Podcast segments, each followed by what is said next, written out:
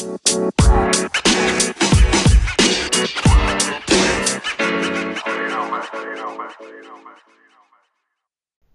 to the All Hoops podcast. I'm Stephen Inman, and I'm joined once again by the great Chris Brito. We have a special episode of the pod as Chris and I will talk to CBS Sports NBA reporter Sam Quinn. Sam Quinn's going to talk to us about the Knicks, Jerry Krause, when the NBA could return, and what that salary cap could look like next year if we have an NBA season. Chris, take it away. Sam, thanks for joining us on the All Hoops podcast. We really appreciate you taking the time here. Um, first off, what are some of your thoughts on the Jordan doc? I've loved it so far, and I mean, apparently it's only going to get better and better. I think the one thing that we haven't seen too much of yet that I've been really interested in is some of the negative Jordan stuff. I know he said before the doc started, "Oh, this is going to make me look like a bad guy. This is going to make me look like a villain." So far, it hasn't really done that. That's kind of the one thing that I've been waiting for. But other than that, there's been a lot of really cool inside information, a lot of stuff that maybe I'd heard or seen at some point or another, but seeing it all laid out like this, I mean, we'd never seen the entire Bulls story put together in one place like this. So I've really enjoyed it. It's been fantastic. Has there been has there been anything that has stood out to you or in particular? I think I intellectually knew all of the Jerry Krause stuff, and it was obviously pretty famous and well known as far as the you know their whole story goes. But it's really hard to imagine like in 2020 a team and a player going at it as much as like Pippen and Krause did and Jordan and Krause did. Like I mean just think about all of the unpopular things that Krause did. I mean he fired Doug Collins. Michael Jordan loved Doug Collins. He wouldn't give Scottie Pippen a new contract. Like just think about a GM doing that to LeBron James or any star today. It's yeah. it's totally unfathomable. Which kind of makes it like incredible that he was able to get away with get away with it right? He basically was allowed to get a green light to rebuild during a dynasty. Isn't yeah. that crazy? It's totally unheard of by modern standards but i mean i think it's there are a few explanations there obviously it was a different era i mean player empowerment is something that's relatively new at least we start back lebron in 2010 that's kind of when it really started in the modern sense maybe you go back to Kobe in 04. But other than that, like I think it kind of shows Jerry Krause is really underrated. He's one of the best GMs in NBA history. And yeah, maybe the average GM couldn't have done this to Michael Jordan, but let's give Jerry Krause some credit. He traded for Scottie Pippen. He drafted Horace Grant. He built two completely distinct championship teams. And yeah, he was not a great guy, but was anybody involved with the Bulls? I mean, these were all just really intelligent, you know, top of their field people who didn't like each other very much. And as easy as it would be for us to say, like, oh, they should have just listened to Michael Jordan on whatever he wanted, they won six championships, and Jerry Krause was a big part of that. He's one of the best GMs ever. So it's unusual, but I kind of get it. Sam, do you think if they kept this team around for the next couple years after 97 98, they could have won more championships? It's hard to say. Rodman was really at the end. And I mean, Pippen wasn't as close to it, but he wasn't as good in Houston. And then when he got to Portland, I don't want to say he was a role player, but like Scottie Pippen was a top five player in the NBA in that last championship. Well, not maybe not the last one, but certainly during that last run. By Portland, he was more of just like a good starter. So yeah, Jordan, I think he was the MVP that last year, so he would have been ready to go. Not that it's as simple as oh, if they would have kept the team together, they would have won seven, eight championships. Just like I'm not as convinced that if Jordan hadn't retired, I think Houston might have beaten them in '94 or '95. So yeah, it's it's convenient for all of us to say, oh, if they would have just kept the team together, they had Michael Jordan, they would have kept winning. It's the easy narrative because Michael Jordan never lost in the finals. Really, I think if that gone the way of a normal dynasty and it would have aged out as normal dynasties do, they would have lost like any other dynasty would have. So if anything, Jordan was probably helped a little bit by the fact the team broke up. Uh, so, Sam, Chris and I are huge Knick fans here. We are dying to see a winner here in New York. And you had a piece last week talking about the Knicks hiring former Cavs capologist Brock Aller.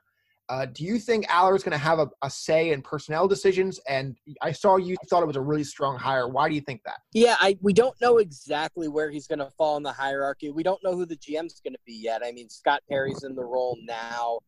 I think the general assumption is they're going to replace him, but that's not set in stone or anything.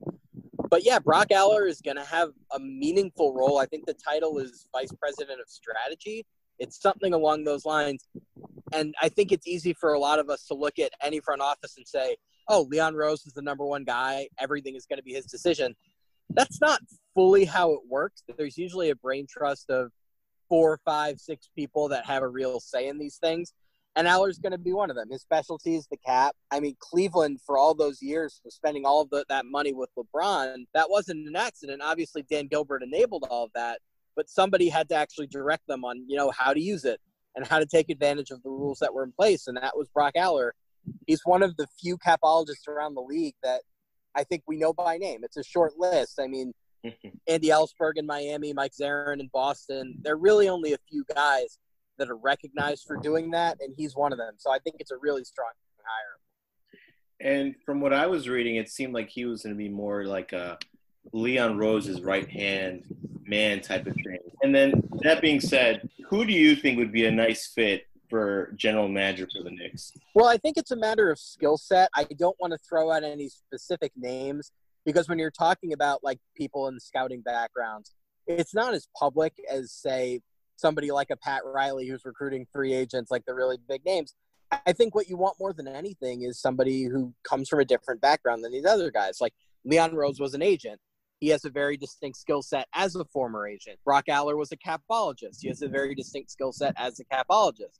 So what's missing there? Right now, Scott Perry is the GM. He comes from a scouting background. I don't know if Perry's going to stay. I would just suggest that whoever they hire comes from a scouting background because they're going to need somebody in that role. Uh, it's v- very good stuff there, Sam. Uh, so the Knicks obviously are going to go big name hunting in this next couple of off seasons. Um, but I still think you know they're better off trying to rebuild and try to get this thing as a winner long term.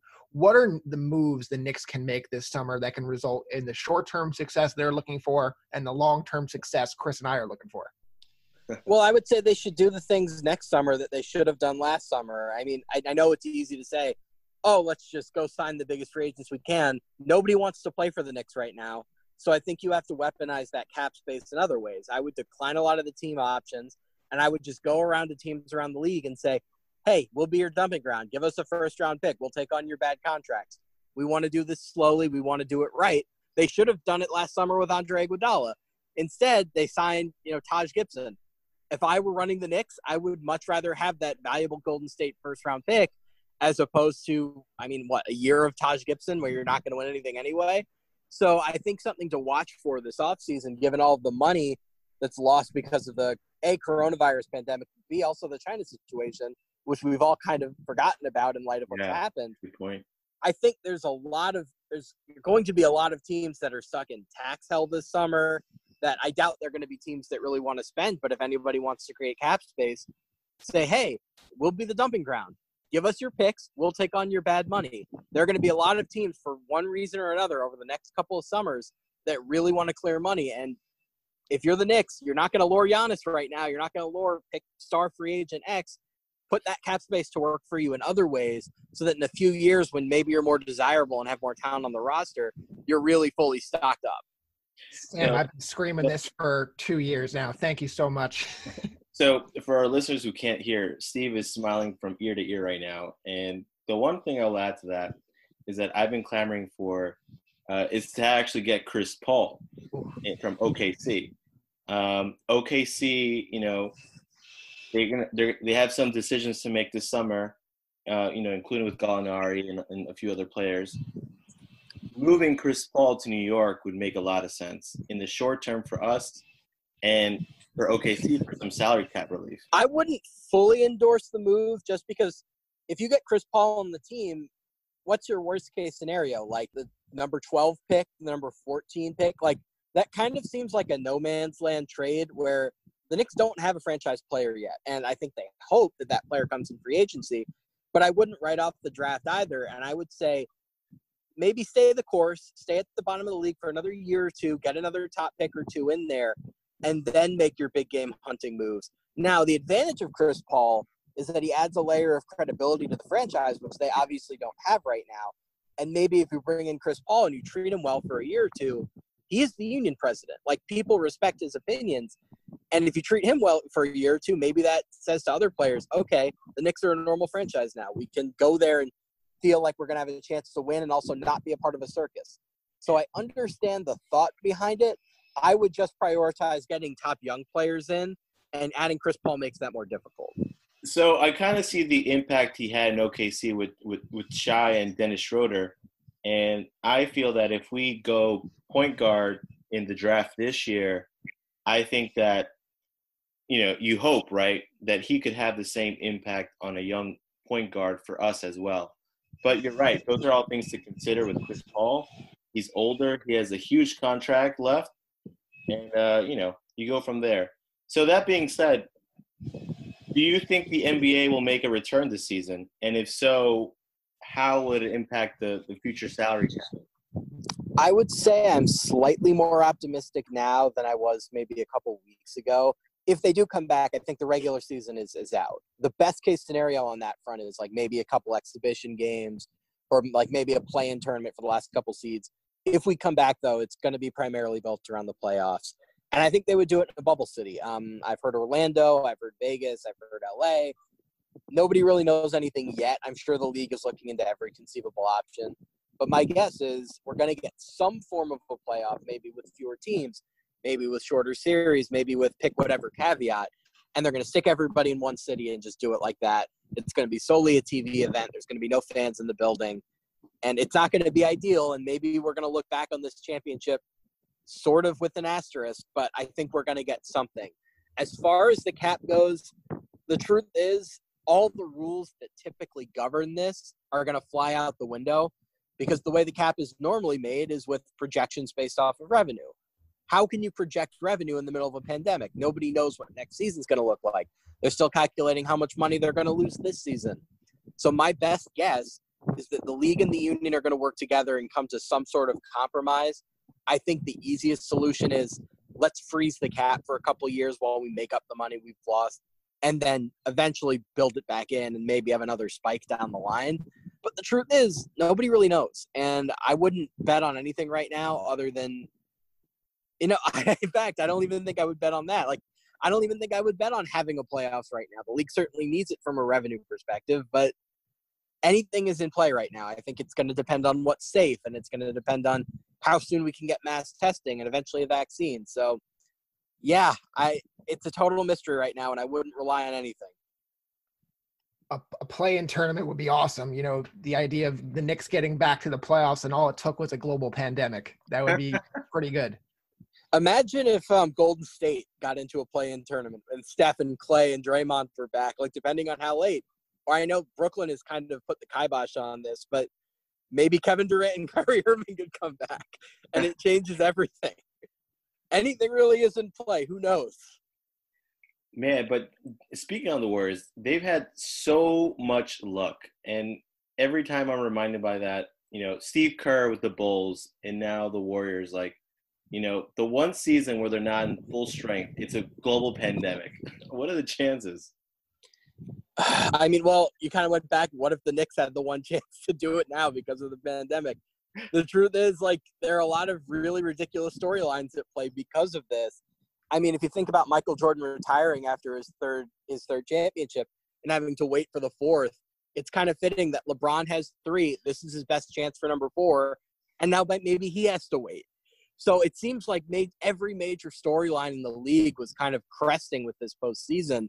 And oh, nope, maybe now we're not going to get it. So the timing could not have been worse, but I suppose there's never a good time for a global pandemic. well, uh, Sam, thank you so much. We really appreciate the great insight. If you're looking for more Sam's work, you can find him on Twitter at Sam Quinn CBS and on CBSSports.com.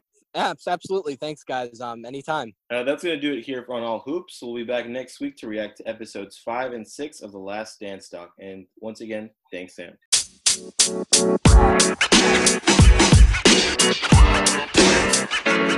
know, man. You know, man. You know, man.